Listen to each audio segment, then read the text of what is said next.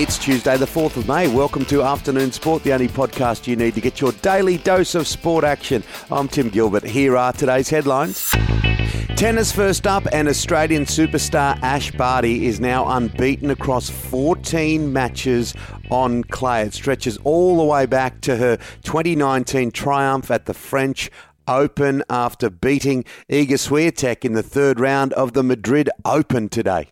Dustin Martin is kicking goals both on and off the field at the age of 29. The Richmond champion has amassed a property empire of $14 million in the space of just a few years. The Herald Sun reports he and his agent have quietly snapped up properties in trendy suburbs of Richmond and Abbotsford, just outside the Melbourne CBD. As we turn to rugby league, Bronco star Xavier Coates has toured the Storm's facilities and is reportedly set to sign with Melbourne in another crushing blow to the Brisbane club, Coates was the biggest fish left on the Broncos retention list.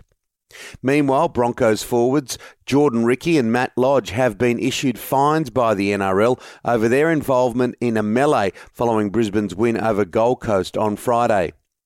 The Indian Premier League has been thrown into chaos after two players tested positive to COVID 19. The clash between the Kolkata Knight Riders and Royal Challengers Bangalore has been rescheduled. Kolkata's players and staff have been placed in isolation after Varun Chakravarthi and Sandeep Warrier tested positive to the virus. Australian stars Pat Cummins and Ben Cutting are in the Knight Riders squad, along with England captain Eoin Morgan. Matildas skipper, Sam Kerr, could become the second Australian in two years to hoist the Women's Champions League trophy after helping guide Chelsea to a momentous semi final win. Kerr's national teammate, Ellie Carpenter, savoured victory last year, of course, with Lyon, and on May 17, Kerr, regarded by some as the best striker in the world, gets her chance. Chelsea overturned a 2 1 first leg deficit against Bayern Munich with a thrilling 4 1 win in London.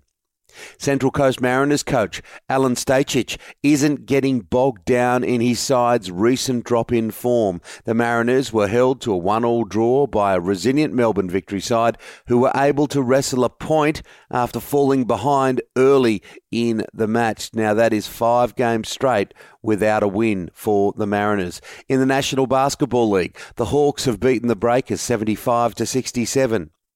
Some nurses in Japan are not happy at a request from Tokyo Olympic organisers to have 500 of them dispatched to help out with the Games. They say they're already near breaking point dealing with the coronavirus pandemic.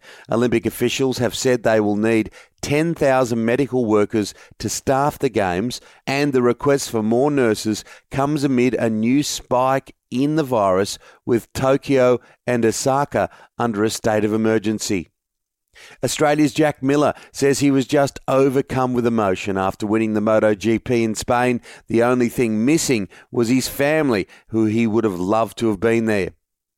Triple Supercars champion Scott McLaughlin declared he had never been this bloody happy for a second place finish in his life after breaking through for his first IndyCar podium. Finally, in another form of racing, horse racing legends Tommy Smith and Bart Cummings and their Group 1 records have been inextricably linked for eternity. A thorough revision of the big race records of the two greatest trainers in Australian history reveals both men prepared the exact same number of Group 1 winners 246.